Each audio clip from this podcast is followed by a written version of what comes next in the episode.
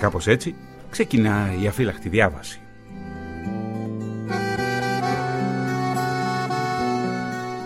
Τίτλος του σημερινού ραδιοφωνικού ντοκιμαντέρ «Η Βεντέτα στον Πειραιά ανάμεσα σε Κρήτες και Μανιάτες το 1906».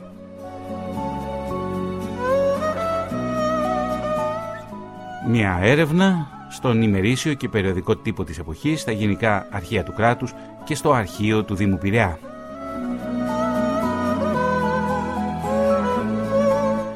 Την εκπομπή σήμερα την κάνουμε με τη Μαρία Παπακυρίση, που βρίσκεται ακριβώς απέναντί μου στην τελική ρύθμιση του ήχου.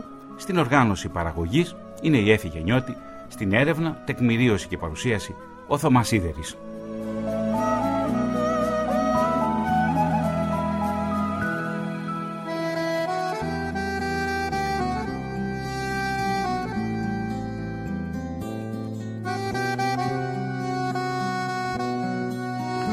Τα μουσικά θέματα της εκπομπής επέλεξε σήμερα ο Πέτρος Δουρδουμπάκης.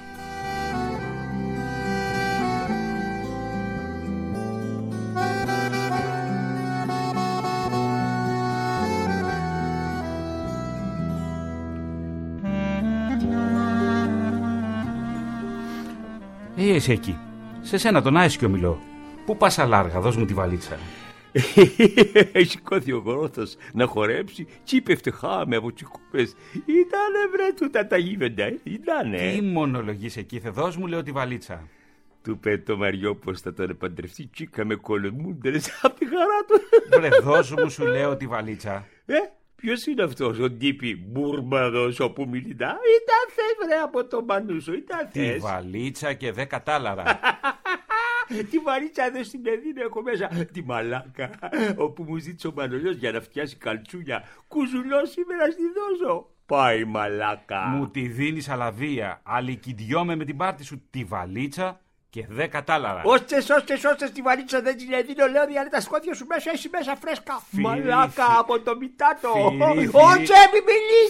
Περιμένει ο Μανολιός να φτιάσει καλτσούνια. Ήταν λέεις μου. Φυρί το πας να φέρεις τον αναλασμό. Θα με κάνεις να αφρουλιάσω. Ωραία. Θα φέρω μαζί μου και τον Πιέρο τον Τζανετάκο και θα δεις μετά. Καλά ήταν αυτό. Πάρα φοβάρες λέεις με ρε σύντεχνε. Ο κόσμος χάνεται. Σε αρμουνεύω με το καλό. Δώσ' μου τη βαλίτσα. Μην είναι αλάργα παρά ωραία. Βρε, τρελάθηκες πρωινιάτικα. Τη βαλίτσα.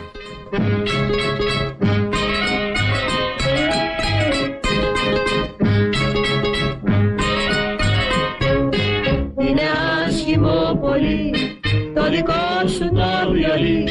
Ζεις μονάχα για κουζούρι και αγκαλίτσα. Μας αξαπλατέ παιδιά κι ούτε σκέψη για δουλειά. Που θα πάει τέλος πάντων η βαλίτσα. Μας αξαπλατέ παιδιά κι ούτε σκέψη για δουλειά. Που θα πάει τέλος πάντων η βαλίτσα.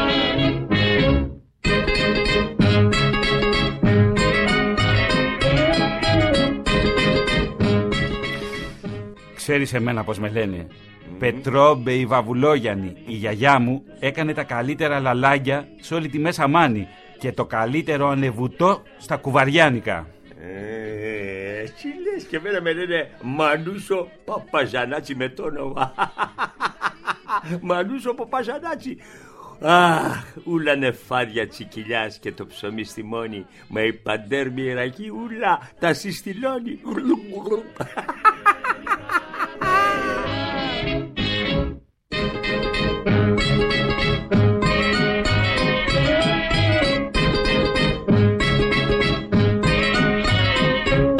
Σκέψου πια και τη δουλειά, γιατί μόνο με φιλιά η στομάχα δεν γεμίζει μια σαλίτσα. Σκέψου κι άλλαξε μυαλά και κατάλαβε καλά πως μακρύτερα δεν πάει η βαλίτσα. Σκέψου κι άλλαξε μυαλά και κατάλαβε καλά πως μακρύτερα δεν πάει η βαλίτσα. Δεν κατέεις πράμα, αχ δεν κατέεις, αλήθεια πράμα. Και εμένα με λένε Μανούσο μωρέ, Μανούσο Παπαγιαννάκη.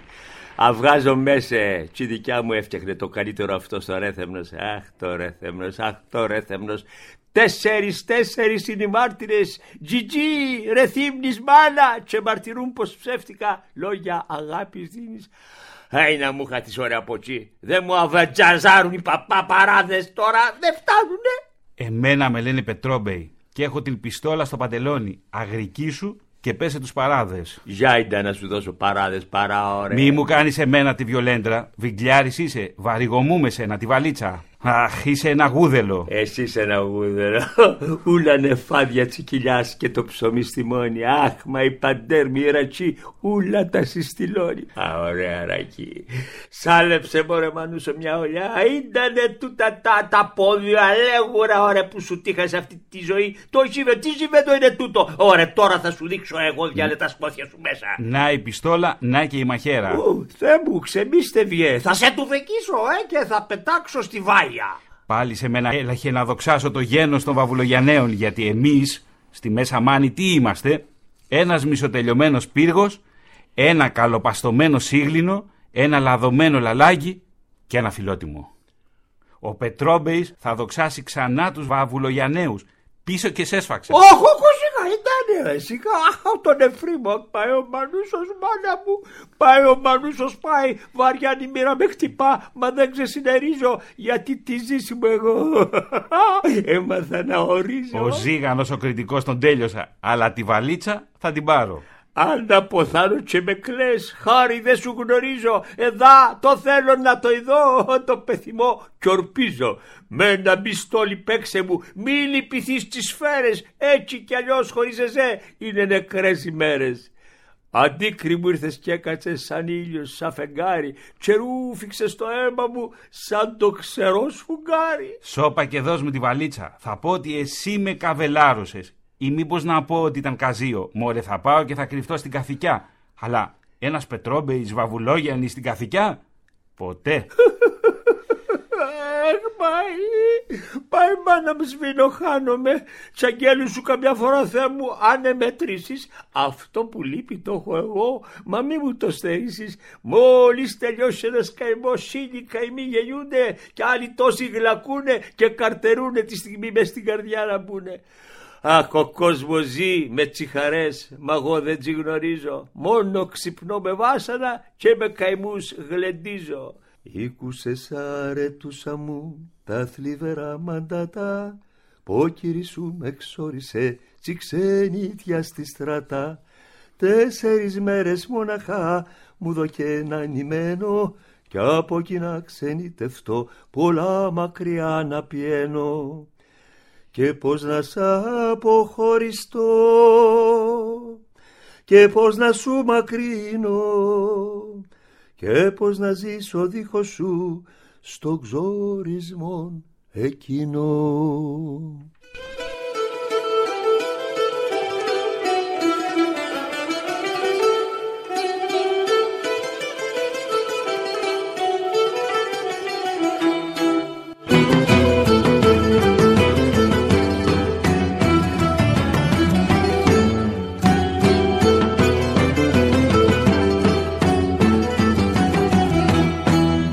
Σ' αρετούσα μου τα θλιβερά μαντάτα, ο κύρις σου με εξόρισε εις την ξενιτιά στη στράτα.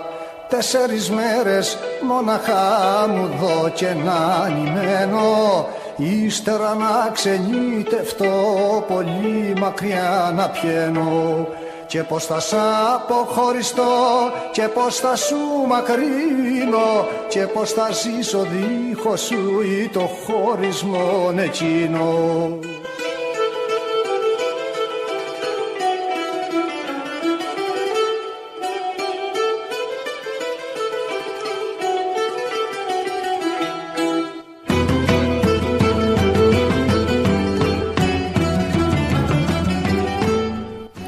Στο στούντιο του πρώτου προγράμματος στην Αγία Παρασκευή βρίσκεται ο Δημήτρης Παπαγιάννης, ο ηθοποιός και σκηνοθέτης, και μαζί διαβάσαμε ένα κείμενο το οποίο, αυτό το κείμενο είναι φανταστικό, αλλά βασίζεται στα πραγματικά γεγονότα. Και πάμε πίσω στο 1906, εφημερίδα Το Άστι, 3η 14 Φεβρουαρίου.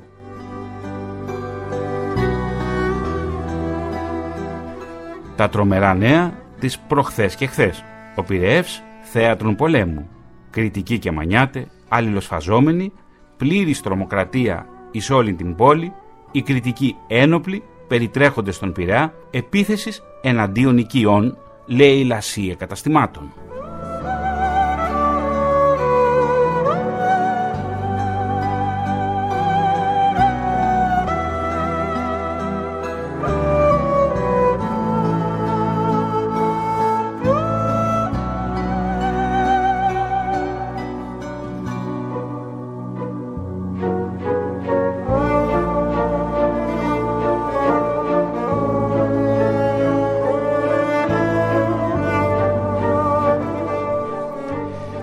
Οι Μανιάτες θα εγκατασταθούν στον λόφο του Καραβά από το δεύτερο μισό του 19ου αιώνα.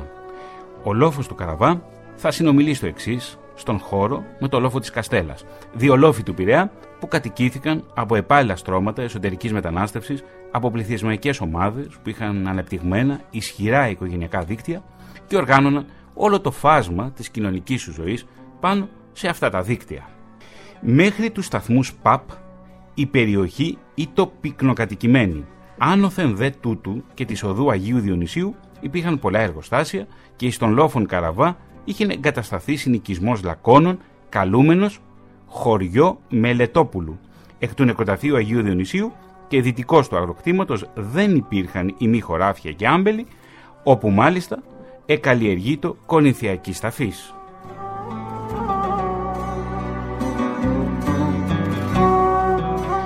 Ο εργατικός θύλακας που αναδύεται από το 1860 και αργότερα μετονομάστηκε σε Μανιάτικα, επειδή κατοικήθηκε κυρίως από εσωτερικούς μετανάστες από τη Μάνη που κατέφθαναν ακτοπλοϊκώς στον Πειραιά. Οι Μανιάτες αυτοί εργάζονταν στα εργοστάσια του Πειραιά και στο λιμάνι. Εστιάζοντας στο μηχανουργείο Κούπα, βλέπουμε ότι οι περισσότεροι από τους Μανιάτες οι οποίοι κατοικούσαν στον λόφο του Καραβά δούλευαν είτε στο συγκεκριμένο εργοστάσιο είτε στο λιμάνι. Η πρώτη δουλειά του πατέρα μου, πρέπει να σας πω, ήταν στο εργοστάσιο Κούπα. Ήρθα στον Πειραιά από το χωριό, από το Αθάνι Λευκάδας, για να γίνω μηχανικός. Τον πρώτο καιρό δούλεψα στο καφενείο της Αγγελικής, στην κεντρική αγορά του Πειραιά, και έμενα σε ένα καμαράκι πάνω από το καφενείο. Τότε ήμουν 14 χρόνων. Μετά πήγα στη Σιβιτανίδιο και ύστερα έπιασα δουλειά στο Κούπα. Τότε μετακόμισα στα Μανιάτικα. Προπολεμικά είχε περισσότερους Μανιάτες. Μετά τον πόλεμο ήρθαν και από άλλες περιοχές και από την Κρήτη ακόμα. Αλλά στο Κούπα θυμάμαι πολλούς Μανιάτες εργάτες που σχεδόν όλοι ζούσαν από την Αγία Σοφία και πάνω προς τον λόφο, θα μου πει ο πατέρας μου, πριν από περίπου 20 χρόνια. Τώρα, ψάχνοντας στο αρχείο του Δήμου Πειραιά, εντόπισα στο Πειραϊκόν ημερολόγιο ένα τριμηνιαίο περιοδικό του Νίκου Κατσικάρου, Αρχείο Πειραϊκών Σπουδών, Ιανουάριος 1966, το άρθρο του Μανιάτη Λόγιου Γεωργίου Φτέρη, που γράφει τα εξής για την περιοχή των Μανιάτικων. Ο Πειραιάς ή ο Περέας, όπως άλλοι τον ονομάζανε, και αυτό το Περέας έδινε στην προφορά του κάτι το μανιάτικο, τον έκανε λίγο μανιάτη. Ήταν η πρώτη μεγάλη πολιτεία που επλαισίωσε το στοχασμό της η φαντασία μου όταν ήμουν μικρός. Ο Πειραιάς με τράβηξε από τα παιδικά μου χρόνια περισσότερο, πρώτα-πρώτα επειδή ο Πειραιάς με το να βρίσκονται εκεί εγκατεστημένοι πολλοί μανιάτες που άλλοι δούλευαν στο λιμάνι και άλλοι στους μεγάλους εκείνο τον καιρό λακωνικούς αλευρώμιλους του Κουμάνταρου, του Βούρβουλη, του Γεωργή, του Νικολετόπουλου, φαινόταν σαν ένα ελληνικό κέντρο έντονα μανιάτικο. Άκουες δίπλα σου να λένε: χθες μάθαμε πως ο Μπαρμπαδημήτρης πέθανε στον Περέα. Την περασμένη εβδομάδα η εξαδέλφη μου η Ποτίτσα παντρεύτηκε στον Πειραιά. Του γαμπρού μου, του Πιέρου, του βρήκανε μια θέση στον Πειραιά. Έπειτα, για να συνδεθώ από μακριά με τον Πειραιά, εμεσολάβησε το Γύθειο, όπου πρωτοπήγα μαθητή στο ελληνικό σχολείο. Και εδώ θα ρωτήσετε, τι σχέση έχει το Γύθειο με τον Πειραιά, το πρώτο μια μικρή πρωτεύουσα λακωνικής επαρχίας, και ο δεύτερος, ο πρώτος εμπορικός λιμένας της Ελλάδας. Είχε στην εποχή μου πολύ μεγάλη σημασία. Μια στενή σχέση που ασκούσε και σε μένα αλλά και στα άλλα τα παιδιά ένα είδος υποβολής που την έφτανε η θάλασσα, ακριβέστερα το λιμάνι. Και στη χρονική περίοδο που αναφέρομαι, προτού πάρουν τη συγκοινωνιακή πρωτοβουλία τα τροχοφόρα, αυτή η παραθαλάσσια πόλη της Λακωνίας, το Γύθειο, δεν ζούσε μόνο αλλά και περηφανευόταν για το λιμάνι της. Εκεί έφταναν συχνότατα τα κάθε λογής πλοία του Τζον, του Διακάκη, του Γουδί, για να θυμίσω τα γνωστότερα τότε, με επιβάτες και εμπορεύματα, και από εκεί ξεκινούσαν πάλι φορτωμένα. Από πού έφταναν? Από τον Πειραιά. Και για πού ξεκινούσαν, αφού έπιαναν στο μεταξύ σε άλλες σκάλες μικρότερες? Για τον Πειραιά.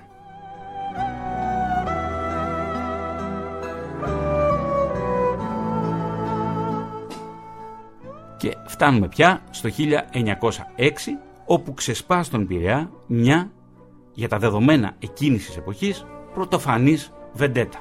Όλα ξεκινούν από το λιμάνι του Πειραιά. Στο λιμάνι του Πειραιά εργάζονταν εκείνη την περίοδο ως αχθοφόροι πολλοί μανιάτες. Και υπήρχε το έθιμο, όσοι κατέβαιναν από τα πλοία δεν έφταναν μέχρι μέσα στο λιμάνι, αγκυροβολούσαν στα νυχτά και με λάτζες οι επιβάτες μεταφέρονταν ως τον εμπορευματικό και στον επιβατικό σταθμό. Εκεί λοιπόν κατέβαιναν και οι μανιάτες αχθοφόροι απαιτούσαν από τους επιβάτες να πάρουν τις βαλίτσες τους και οι επιβάτες κατέβαλαν ένα μικρό αντίτιμο, το χαμαλιάτικο. Όταν έφτασαν όμως εκείνη την Κυριακή του Φεβρουαρίου του 1906 οι Κρήτες στον Πειραιά, 15 Κρήτες συγκεκριμένα, αρνήθηκαν να πληρώσουν τα χαμαλιάτικα στους μανιάτες αχθοφόρους. Από την εφημερίδα Ακρόπολης, αριθμός φύλου 8560, 14 Φεβρουαρίου του 1906, εντοπίζουμε τις εξής πληροφορίες που μας δίνουν και την ταυτότητα του γεγονότος. Από τις πρωίας της χθες, Δευτέρα δηλαδή 13 Φεβρουαρίου 1906, η πόλη του Πειραιώς διατελεί εις πλήρη αναρχία. Άγρια φιλετική έρης εξεράγει όλος απροσδοκήτως μεταξύ Κρητών και Μανιατών. Επικολούθησαν δε φόνοι και άλλε αιματηρές σκηνέ, επιθέσεις εναντίον καταστημάτων, διαρπαγέ και ένοπλες συγκεντρώσεις, οποίες παρέστησαν επί 2 ημέρες τώρα τον Πειραιά ως πόλην τελείως επαναστατημένη. Η αστυνομία διέλειψην επαρκούς δυνάμεως απεδείχθη εντελώς ανίκανος να συγκρατήσει την τάξη και το φρουραρχείον και το αρχηγείον της χωροφυλακής δεν έδειξαν την απαιτούμενη εις τη αυτάς περιστάσεις ταχύτητα ενεργείας, ούτε φρόντισαν να αποστείλουν εγκαίρως άνδρας επαρκής δια να καταστήλουν εις την αρχή της την εκραγήσαν ένοπλων στάσιν, η οποία εντυνωμένην από στιγμής εις στιγμήν τείνει να δημιουργήσει φρικαλαία γεγονότα.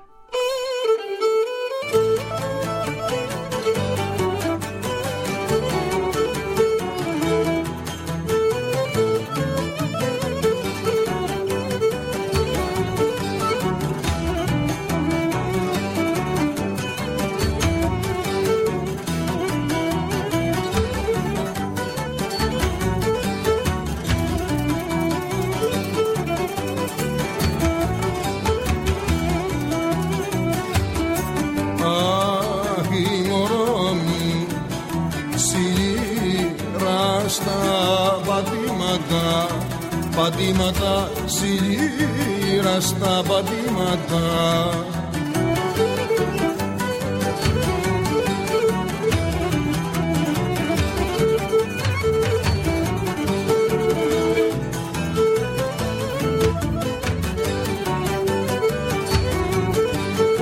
Άιντε σιλήρα στα πατήματα, σηκώρδες του λαγού. Οι κόρδες του λαγού του.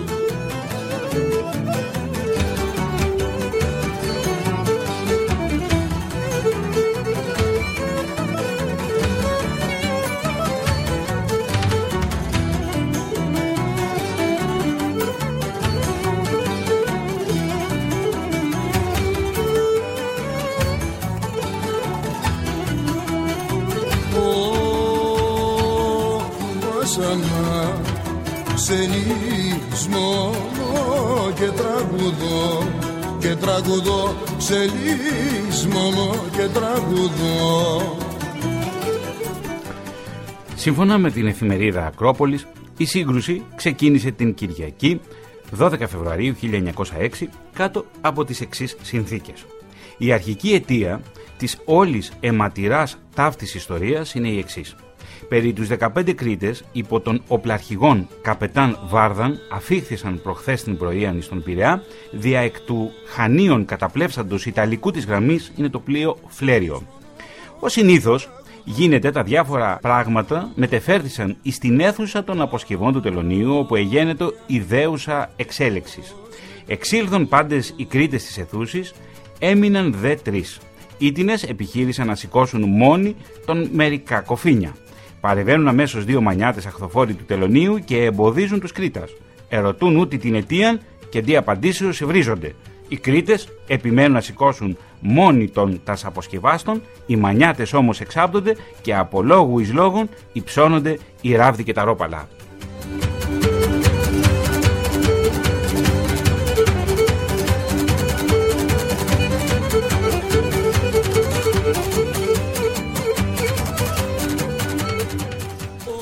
Η εφημερίδα το Άστη, αριθμός φίλου 4.569, 14 Φεβρουαρίου 1906, εξηγεί με μεγαλύτερη σαφήνεια την αιτία της σύγκρουσης, εστιάζοντας στην καταβολή των χαμαλιάτικων που απαιτούσαν οι μανιάτες αχθοφόροι του λιμανιού. Την 9.30 πρωινήν ώρα της προχθές Κυριακής κατέπλεψε εις τον λιμένα του Πειραιώς, προερχόμενο εκρήτης, το Ιταλικό της γραμμής. Μεταξύ των επιβατών ήσαν και 10 περίπου Κρήτες. Ούτι έφερον με θεαυτόν και μερικάς αποσκευάς, τα οποίας έκαστος αποβιβαζόμενος εις το τελωνίον εφρόντιζε να παραλαμβάνει μαζί του. Αποσκευέ των Κρητών τούτων συνίσταντο ως επιτοπλίστων από μικρά καλάθια, στα οποία άλλος είχε τα ρούχα του και άλλος πορτοκάλια κρητικά.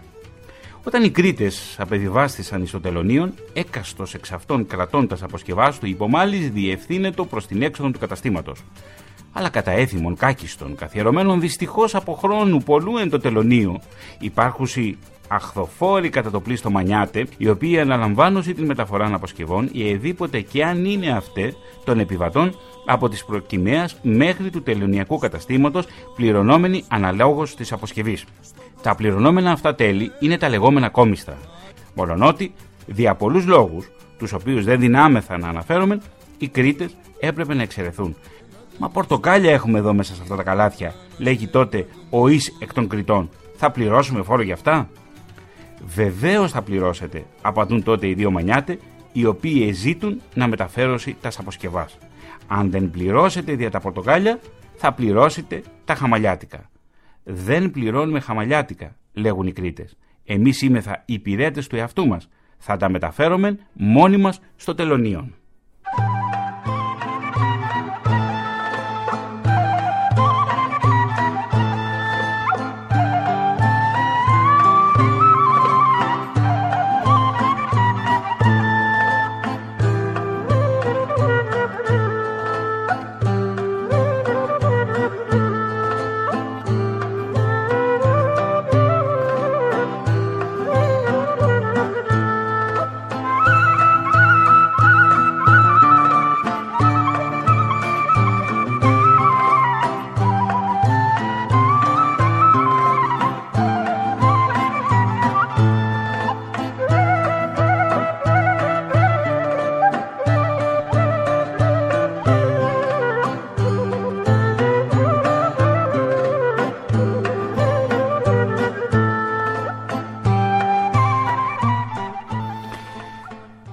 Φράσε αυτέ προκάλεσαν λογομαχία μεταξύ Κρητών και Μανιατών.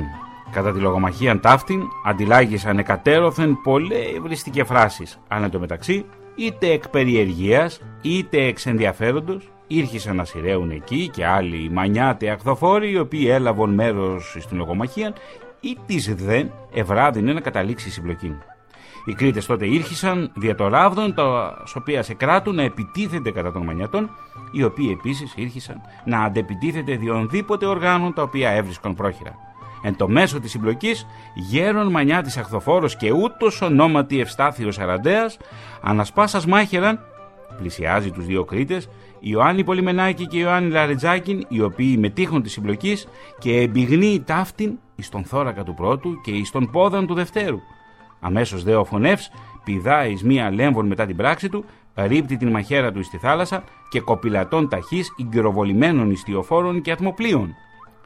Το αποτέλεσμα τούτο της συμπλοκής, ως ήτο επόμενον εκκίνησε την μήνη των Κρητών, οι οποίοι βλέποντες τραυματισμένους δύο εκ των συντρόφων των πρώτων μάλιστα θανασίμους, επιτίθεσαν κατά των αχθοφόρων, οι οποίοι διεσκορπίστησαν, άλλοι μεν πηδήσαντες εις τας λέμβους, άλλοι δε εξέλθοντες του τελωνιακού καταστήματος και τραπέντες προς την αγοράνη.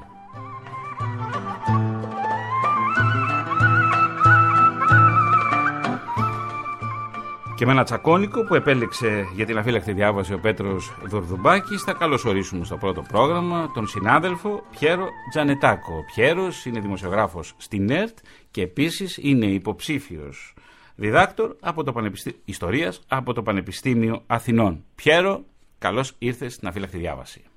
Καλησπέρα, Θωμά, και να δηλώσω και το προτέρων μέγα θαυμαστή εκπομπής σου. Πιέρο, μου επιτρέπεις να σε λέω κορώνα μου. Κορώνα, καλώς ήρθες στην εκπομπή. Μια που έλκω και την καταγωγή μου από τη Μάνη, ναι, εμείς ξέρετε, εκεί αποκαλούμε ένας άλλο κορώνα. Το αστείο... Ακόμα τώρα. Ναι, ακόμα και τώρα. Και το αστείο, Πιέρο, ξέρεις ποιο είναι, ότι έχω ακούσει και κομμουνιστές μανιάτες να αποκαλούν ο ένας τον άλλον κορώνα. Ναι, έχει γίνει μέρος, νομίζω, της τοπικής πιολαγιάς, να το πούμε. Έτσι, είναι πια παράδοση και είναι πολύ ενδιαφέρον ότι βλέπεις ακόμα και πολύ νέα παιδιά. Λοιπόν, τις παρέες. Ναι, ακριβώς.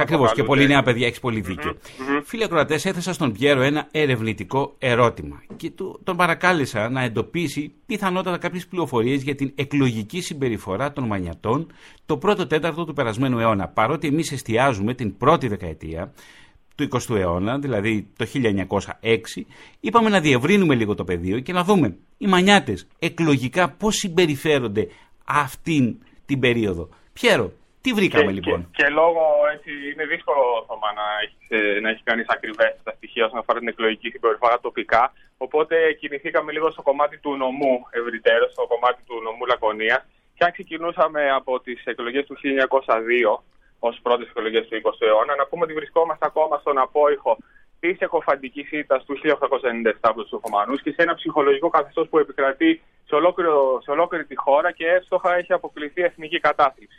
Η εκλογική αναμέτρηση, Θωμά, εκείνης της χρονιάς είναι ουσιαστικά μια μονομαχία, αποτελεί μια μονομαχία μεταξύ του κόμματος του Θεοτόκη και του κόμματος του Δηλιγιάννη. Να σου πω ότι ισοψήφισαν σε έδρες τα κόμματα 102-102.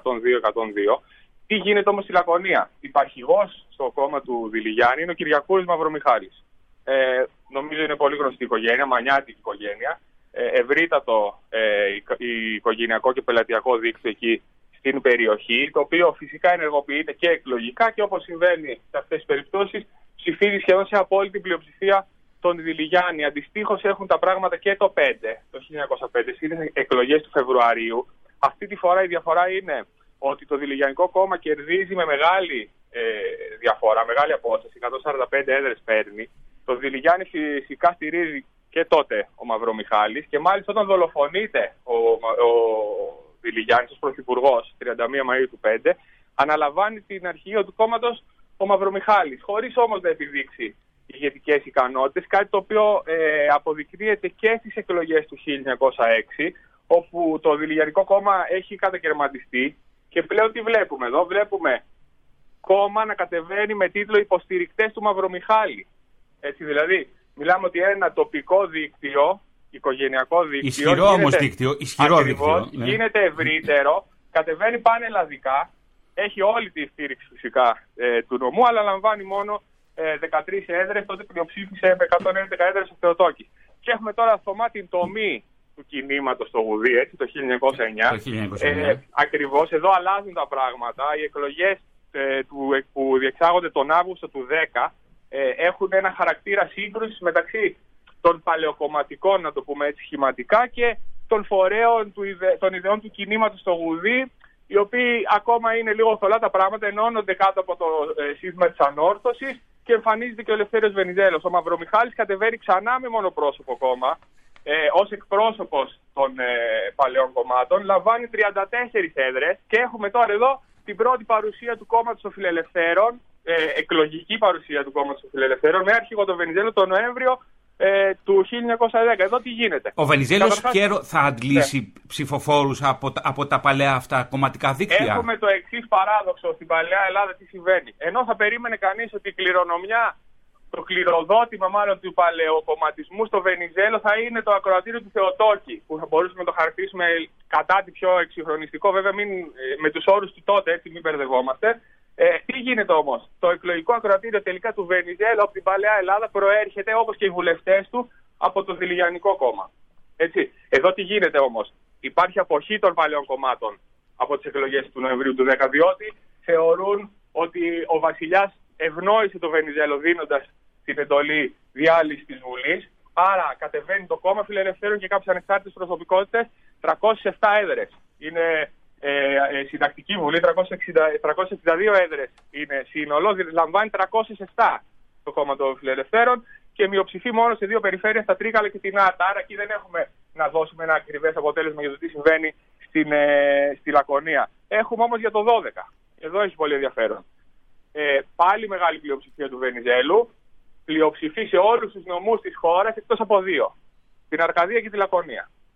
Από τις 9 έδρες της Λακωνίας, Θωμά, ο Βενιζέλος λαμβάνει μόνο τις δύο. Mm-hmm. Και οι 7 πάνε στους παλαιοκομματικούς, μεταξύ των οποίων βλέπουμε ακόμα και τον Μαυρομιχάλη. Και να κλείσω, Θωμά, με τις εκλογές του 1915. Μιλάμε τώρα για μια αναμέτρηση με χαρακτήρα δημοψηφίσματος. Έχει ξεσπάσει ο διχασμός. Το ερώτημα δηλαδή που τίθεται εμέσως πλην σαφώς στις συγκεκριμένες εκλογές είναι συμμετοχή στον Πρώτο Παγκόσμιο Πόλεμο όπως προκρίνει ο Βενιζέλος ή ουδετερότητα όπως προκρίνει ο Βασιλιάς. Κερδίζει το κόμμα Φιλελευθέρων 186 από τις 316 έδρες, ένα εμφατικό αποτέλεσμα και το αποτέλεσμα όμως στη Λεβωνία ποιο είναι? Ακριβώς το ίδιο με αυτό του 12. Από τις 9 έδρες μόνο οι 2 πάνε στο κόμμα Φιλελευθέρων και οι 7 πάνε στο κόμμα Εθνικοφρόνο, νέο κόμμα του Γούναρη, έτσι και σε διάφορες παλαιοκομματικές άλλες συμπράξεις. Η δύναμη του δικτύου του τοπικού του Μαυρομιχάλη βλέπουμε σιγά σιγά να πέφτει, εκλέγει συνολικά 7 έδρες σε όλη την Ελλάδα. Πιέρο Τζανετάκος, σε ευχαριστούμε θερμά για αυτό τον ιστορικό περίπατο στις εκλογικές αναμετρήσεις μέχρι και το 1915. Να πω στους φίλους ακροατές ότι ο Πιέρος είναι ο συνδημιουργός των ιστορικών περιπάτων, ο έτερος δημιουργός είναι η Μαριλένα Κατσίλη. Πιέρος, σε ευχαριστώ θερμά. Να είσαι καλά. Τώρα, θα αφήσουμε πίσω μας το 1915 και θα πάμε στο 1956. Θα κάνουμε ένα χρονικό άλμα. Και τότε οι βασιλείς επισκέπτονται την ορεινή Μάνη. Οι βασιλείς κατά την περιοδία των στην Πελοπόννησον επισκέπτησαν την ορεινή Μάνη.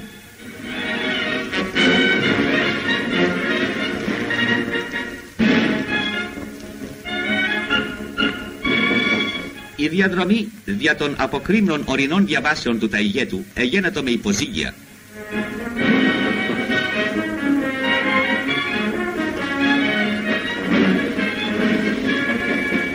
Κατά την διέλευση των αποτοχωρίων προάστιων, τους βασιλείς υπεδέχθησαν με έξαρον ενθουσιασμόν οι κάτοικοι, οι οποίοι παντιοτρόπως εκφράζουν την ευγνωμοσύνη των προς τους υψηλούς επισκέπτας.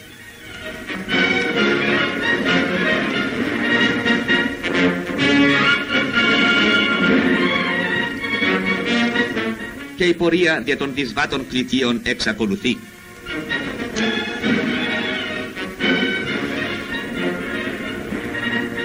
Εις το χωρίον Σαϊδόνα οι βασιλείς επισκέπτονται το συνεργείον βοηθείας υπαίθρου της βασιλικής προνοίας.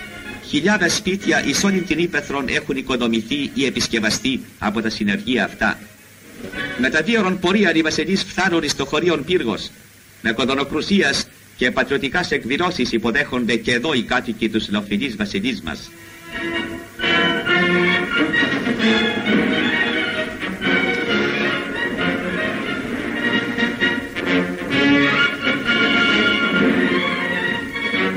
Προς τιμήν των βασιλέων οργανώθησαν στην πλατεία του χωριού εθνική χορή.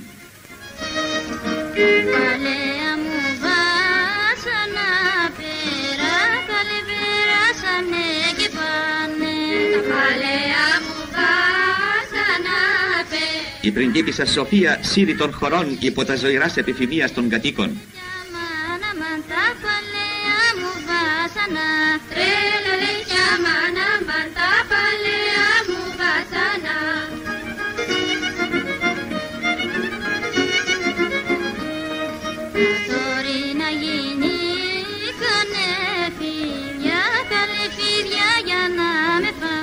Αφού οι βασιλείς επισκέπτησαν πολλά χωριά της ορεινής περιοχής του Ταϊγέτου, κατέληξαν στο χωρίον Δράινα. Χαρμόσυνη κοδωνοκρουσία αγγέλουν την άφηξη των βασιλέων, ενώ οι κάτοικοι με ζωηράς εκδηλώσεις υποδέχονται τους βασιλείς. Εδώ η βασίλισσα εγκαινιάζει το νέο υδραγωγείο, το οποίο κατεσκεύασαν τα συνεργεία βοηθείας υπαίθρου της βασιλικής προνοίας. Κατά την πρόσφατα περιοδία των οι βασιλείς διαπίστωσαν την σημαντική πρόοδο των κατοίκων της υπαίθρου εις όλους τους παραγωγικούς τομείς. Από το αρχείο της Ελληνικής Ραδιοφωνίας Τηλεόρασης και από το αρχείο της εφημερίδας Ακρόπολης μαθαίνουμε ότι προς στιγμήν υπερνικούν οι Κρήτες, αυτή την περίφημη, την περιβόητη βεντέτα του 1906, ενώ οι τελωνιακοί υπάλληλοι και άλλοι παρατυχόντες πολίτες προσπαθούν να διαχωρίσουν τα διεστώτα μέρη. Η συμπλοκή εντός ολίγου γενικεύεται, ματέως δε προσπαθεί ο καπετάν Βάρδας να καθησυχάσει τους συντρόφους του. Έφνης βλέπει έναν των Κρητών, τον Ιωάννη Πολιμενάκη, πίπτοντα αιμόφυρτον, επίσης δε και έτερον, τον Ιωάννη Λαριτζάκη, ομοίως κλονιζόμενον. Άλλοι αμέσως σπέδουν προς τους τραυματίας και έτεροι προς τον μανιώδη Λάκονα Σαραντέα, ώστε σε κράτη εισέτη την αιμοσταγή μαχεράντου και απειλώ να φωνεύσει πάντα όστις θα τον επλησίαζεν. Οι Κρήτες καθίστανται μανιώδεις και ανατρέποντες πάντο προς τυχόν τρέπουν εις φυγή τους μανιάτες, ήτινες εκ του μακρόθεν ρίπτουν πέτρας και ξύλα και ό,τι και αν ευρίσκουν. Πανικός καταλαμβάνει τον κόσμο και ανακαρεί η ευρύτατη πλατεία του τελωνίου καινούνται. Τρέχουν δεξιά, αριστερά, πλήστη δε εισέρχονται εις τον παρακείμενο ναών του Αγίου Νικολάου, όπως διασωθούν. Ο φωνεύς Σαραντέας κατορθώνει να διαφύγει τους αστυνομικούς, οι οποίοι συντόνως δρόσιν υπό τον προϊστάμενον κύριον Παλαμάραν. Ρίπτει την μάχεραν εις τη θάλασσαν και πηδά επιτείνους λέμβου και υπό την σύντονον κοπηλασίαν των συμπατριωτών του εξαφανίζεται ο Σαραντέας, όπισθεν του εκεί Ιταλικού ατμοπλίουν Φλέριο. Επιδένουν λέμβων και οι αστιφύλακες, αλλά δεν κατορθώνουν τίποτε και αναγκάζονται μετά πάροδον ολίγης ώρας να εξέλθουν εις την ξηράν. Τα πράγματα είχαν καθησυχάσει, οι τραυματίες είχαν μεταφερθεί στο Ζάνιο νοσοκομείο και οι Κρήτες εν σιωπή απεμακρύθησαν εκείθεν και άλλοι δε εκατεστήθησαν εις τον Πειραιά.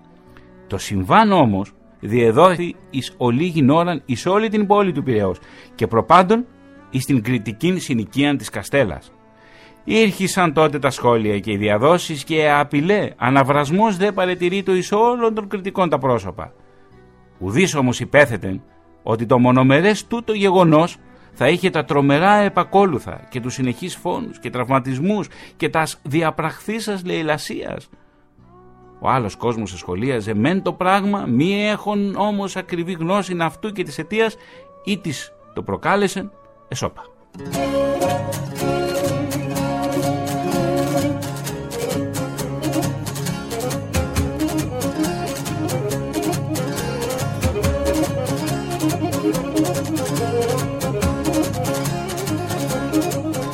Το 2020 συμπληρώνονται 100 χρόνια από το θάνατο του Ιωάννη Κονδυλάκη. Ήταν λογοτέχνης, διηγηματογράφος, δημοσιογράφος και χρονογράφος. Ήταν ο πρώτος πρόεδρος της Ένωσης Συντακτών Υπηρεσίων Εφημερίδων Αθηνών και από τα γνωστότερα έργα του είναι ο Πατούχας και όταν ήμουν δάσκαλος. Ο Δημήτρης Παπαγιάννης υπό τους ήχους του Μαλεβιζιώτικου θα μας διαβάσει ένα απόσπασμα από τον Πατούχα. Είναι ένα από τα πιο πρωτότυπα έργα της νεοελληνικής μας πεζογραφίας. Μια απλή, αλλά σωστά ψυχολογημένη ιστορία εξελίσσεται στη Βιάνο της Κρήτης. Κεντρικός ήρωας της ιστορίας είναι ένας παράξενος έφηβος, πρωτόγονος και γεμάτος αυθορμητισμό, που ρίχνεται ξαφνικά μέσα στη μικρή, αλλά όλο ζωντάνια κοινωνία του χωριού με τον εξαιρετικά ιδιότυπο κόσμο του. Από τη στιγμή αυτή αρχίζει για τον έφηβο το δράμα της προσαρμογής. Η πρώτη σύγκρουση έρχεται με τα πρώτα σκυρτήματα του ερωτικού συναισθήματος. Ο γάμος όμως που συμφωνήθηκε από τους γονείς των δύο νέων αργεί γιατί ο πατέρας του νέου προσπαθεί πρώτα να τον δαμάσει. Ο ατίθασος όμως νέος επαναστατεί και αρχίζει κουζουλάδες. Η απαγόρευση που του επιβάλλουν να βλέπει την αραβωνιαστικά του τον στρέφει σε μια άλλη κοπέλα, τη Μαργή, που γίνεται το είδωλό του. Τελικά, ύστερα από πολλά επεισόδια, ο Πατούχας παντρεύεται την πρώτη κοπέλα, την Πηγή, και όλα τελειώνουν ωραία και φυσικά. Τα αποσπάσματα τώρα που παραθέτουμε είναι από το πρώτο και από το πρώτο τελευταίο κεφάλαιο του έργου.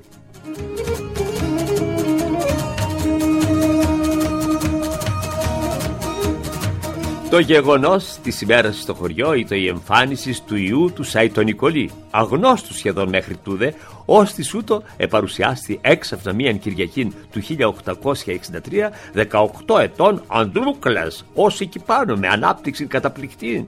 Του διαόλου το Σαϊτονικολή το ζώμορε που τον έκαμε, είδες βόη απόση, είδες πλάτες, και τι έχει να γίνει ακόμη όσο να αντροπατήσει. Πού ήταν τούτο το παιδί μωρή και έτσι μονομιάσε πετάχτη άντρα στεργεμένος. Βέβαια στη χώρα δεν ήτο. Το πράγμα εφαίνεται μία ώρα μακριά μετά την πρώτη εντύπωση. Οι φιλόψογοι, δηλαδή οι σχολιαστές, ήρξαν να βλέπουν διάφορα ψεγάδια εις των νέων και τα εμπεκτικά γέλια διαδέχτηκαν των θαυμασμών. Ελέγεται δηλαδή ότι επειδή έζει μέχρι τούδε μακράν των ανθρώπων βοσκώσεις στα βουνά από μικρό παιδί, είχε γίνει και αυτός ζώων με τα ζώα. Μόνο που δεν είναι κουτούλα. Να μιλήσει καλά δεν ήξερε και άμα ευρίσκεται μεταξύ ανθρώπων τάχανε και έκανε σαν αγριό. Που κοίταγε που να φύγει. Η δε Σπυριδολενιά, διάσημος ψεγαδιάστρα, δηλαδή σχολιάστρια, και δια τούτο λίαν επίφοβος, έτοιμη πάντοτε άνε στραβοπατούσες να σου βγάλει τραγούδι. Όταν τον είδε από μακριά, έκαμε τάχα πως εφοβίδι. Μάνα μου, μάνα μου, ήτανε τούτο. Έπειτα γέλασε των συριστικών και εξυριστικών γελωτά της και σκύψασα εψιθύρισε προς την παρακαθημένη της το εξής αυτοσχέδιον επίγραμμα. Καλώς τον έτσι ασπρόβαλε με τις μακριές χερούκλες, με τα μεγάλα μάγουλα και με τις ποδαρούκλες. Από αυτού του βγήκε και το όνομα Πατούχας. Το δύστιχον τούτο με το οποίο η Σπυριδολενιά εχάραξεν ως διαμονοκονδυλιάς την γελιογραφία του νέου ανδρός, μεταδοθέν από ακοής εις ακοήν, μετά μικρών σκυρτημάτων γελότων παρήγαγε πλημμύραν φεδρότητας εις τον όμιλον των γυναικών. Έτεινε καθήμενε υπό των μεγάλων πλάτανων με τα κυριακάτικάτων, παρετήρουν τους διερχομένους από το δισταύρι. Μία εξ αυτών κατελήφθη υποσπασμωδικού ακαταβλήτου γέλωτος και ενώ δια της μιας χειρός εκράτη τα στήθη της, δια της άλλης εκτύπα τον ώμο της Λενιάς. Αχ, Θεός σκοτωμένη, να σκάσω θέλω από τα γένια, σε κανόνα μου βούρη. Όσο δε παρετήρουν των νέων απομακρυνόμενων με τα μεγάλα χέρια κρεμάμενα ως περιτά και δυσοικονόμητα εξαρτήματα με τα μεγάλα πόδια εις τα οποία είχε μεταδοθεί το σάστισμα της κεφαλής όλων εκείνων των κολοσσών άνδραν, ως της εν τη παραζάλη της αντιποφοβίας ευάδιζαν ως στραβός προσκόπτων εις τους λίθους. Η κομική του επιγράμματος εικόν εφέρει το περισσότερο ταιριαστή και οι γέλωτες δεν έπαβαν. Μετά την ασόρα στο δύστιχον έκαμεν των γύρων του χωριού, συνοδευόμενον πάντα και υπό εμπεκτικού επιθέτου, δια να συμπληρώσει το έργο της η Σπυριδελιά, τον ονάμασε οριστικός Πατούχαν, εμπνευστήσα υπό τους πλατείς του πόδας, το καταπληκτικότερον χαρακτηριστικών του καταπληκτικού εκείνου υπέροχου εφήβου.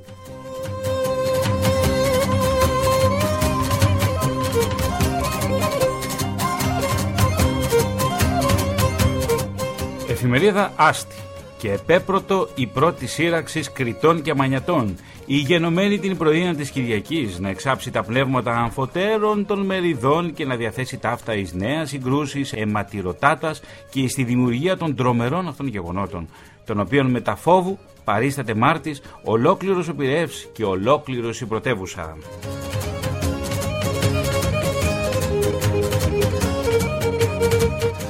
Το αποτέλεσμα της πρωινής συμπλοκής διαδοθέν αμέσως εις ολόκληρον την πόλη του Πειραιώς, εγνώστη και εις τους εκεί διαμένοντας Κρήτας, οι οποίοι εκ των λεπτομεριών της συμπλοκής και εκ του αποτελέσματος αυτής κατελήφθησαν από οργήν εναντίον των Μανιατών. Από της μεσηβρίας δε ήρχισαν η συγκέντρωση αυτών καθομήλους, οι οποίοι διασκορπιζόμενοι στα διάφορα μέρη του Πειραιώς εξεδήλουν την αγανάκτηση των εναντίον των Μανιατών δια διαφόρων φράσεων. Τι είναι στούτο εξέφερον και απειλάς, αντεκδικήσεως, τούτο δε αμέσως ήρχισε να εμπνέει υπονίαση στους κατοίκους της πόλεως περί νέας αιματοχυσίας. Την πρώτη, μετά μεσηβρίαν, η ανησυχία των κατοίκων της γείτονος των παρακολουθούντων τα διαδήματα αμφωτέρων των μερίδων, επετάθησαν επί την πληροφορία ότι οι Κρήτες ετοιμάζονται να επιτεθώσει εναντίον των Μανιατών και των καταστημάτων τα οποία εσυχνάζονται από τούτους. Ότι δεν παρασκευάζεται ότι αυτή η επίθεση εδικαιολογείται από τας διαφόρους συνεννοήσεις οποία γένετο μεταξύ των εν Πειραιεί Κρητών και ιδίως των ζωηροτέρων, οι οποίοι εις πάσαν στιγμήν εξεδήλουν την εναντίον των Μανιατών αγανάκτησίτων.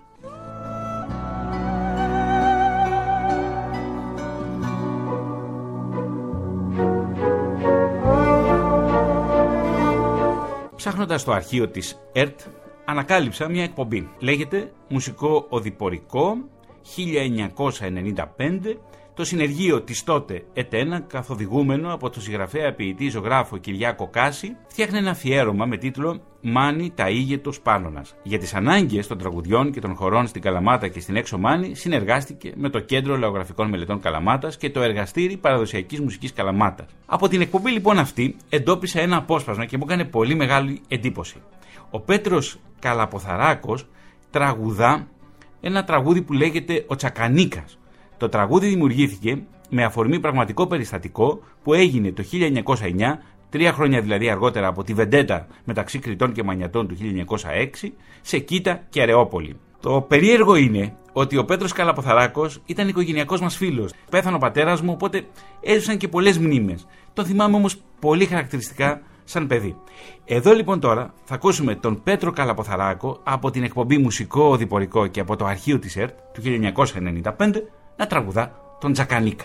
Σε χαρές και πανηγύρια της Μέσα Μάνης χορευόταν συχνότατα το τραγουδάκι που φτιάχτηκε στις αρχές του αιώνα και που είχε θέμα την εξέγερση των Μέσα Μανιατών εναντίον στην αυταρχική διοίκηση των κρατικών εκπροσώπων, του στρατιωτικού διοικητή Τσαρουχά και του αποσπασματάρχη χωροφυλακή Τσακανίκα. Οι δύο αυτοί, προσπαθώντας να επιβάλλουν υπερβολική κρατική παρουσία στη Μέσα Μάνη, έκαναν ατοπήματα, όπως σύλληψη και αφοπλισμό όχι μόνο νεαρών αλλά και του δημάρχου Μέσης. Οι Μανιάτες ξεσηκώθηκαν και αφού συνέλαβαν τους δύο μέσα στο στρατόνα, τους διαπόμπευσαν σκίζοντας τα γαλόνια και τις στολές τους, δείχνοντάς τους πως είναι ανάξιοι να τα φορούν. Τραγουδά ο Πέτρος Καλαποθαράκος. Κινήσε μωρέ κινήσε, κινήσα αποσπασματάρχης, κινήσα αποσπασματάρχης για να πάει στη Μέσα Μάνη. Τούτη λέ καλέ, τούτη λέ γράφα η Κίτα, τούτη λέ γράφα η Κίτα, κάτσε κάτου Τσακανίκα. Τη στιμά μωρέ στη τιμά, τη στιμάνι δεν περνάνε, τη στιμάνι δεν περνάνε, τους ευζώνους τους βαράνε. Πεντελιά μωρέ πεντελιά, πεντελιάρδες που στα νέλα, πεντελιάρδες που στα νέλα, του την κάψαν στον αέρα. Αυτός λοιπόν ήταν ο Πέτρος Καλαποθαράκος και η εφημερίδα Ακρόπολης γράφει για τα γεγονότα της Κυριακής 12 Φεβρουαρίου του 1906. Ήταν η τελευταία μέρα των αποκριών. Ξημέρωνε καθαρή Δευτέρα. Η αστυνομική αρχή Πειραιώς, μετά τα συμβάντα, έθεσε φρουράν πρώτου τελωνίου και της αιθούσης των αποσκευών, ενώ εν τω μεταξύ πάσα εργασία και κίνησης εν το αστυνομικό καταστήματι είχε πάυσει. Κατόπιν διαβιβάστησαν στη διεύθυνση της αστυνομίας και στο Υπουργείο των Εσωτερικών τα λαβώντα χώραν, εζητήθη δε και ενίσχυσης εκ μέρους του Φρουραρχείου και του Λιμεναρχείου.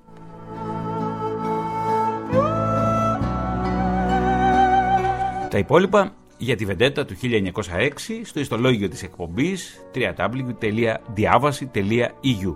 Δημήτρη, έχεις κάτι από τον Πατούχα? Ναι, έχω ένα κομμάτι που είναι από το μέρος εκείνο που τον συνέλαβαν οι Τούρκοι και ο πατέρας του, ο Σαϊτονιγολής, τον θρηνεί. Το ρόλο αυτόν, όταν ανέβηκε ο Πατούχας το 1961 στο Ελληνικό Λαϊκό Θέατρο στο Πεδίο του Άρεως, τον έπαιξε ο μεγάλος ηθοποιός, ο Καρούσος. Και το κομμάτι αυτό ήταν συγκλονιστικό γιατί είχε και πολλά επιγενόμενα.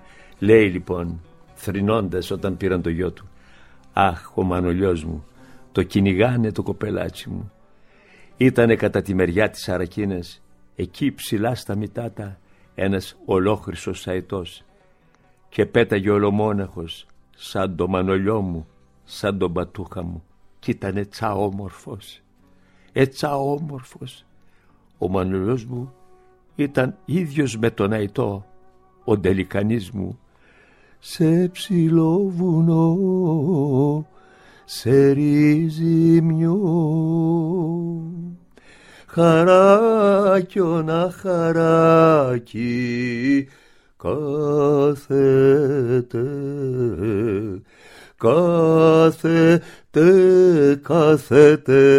να ητός, κάθεται να ητός.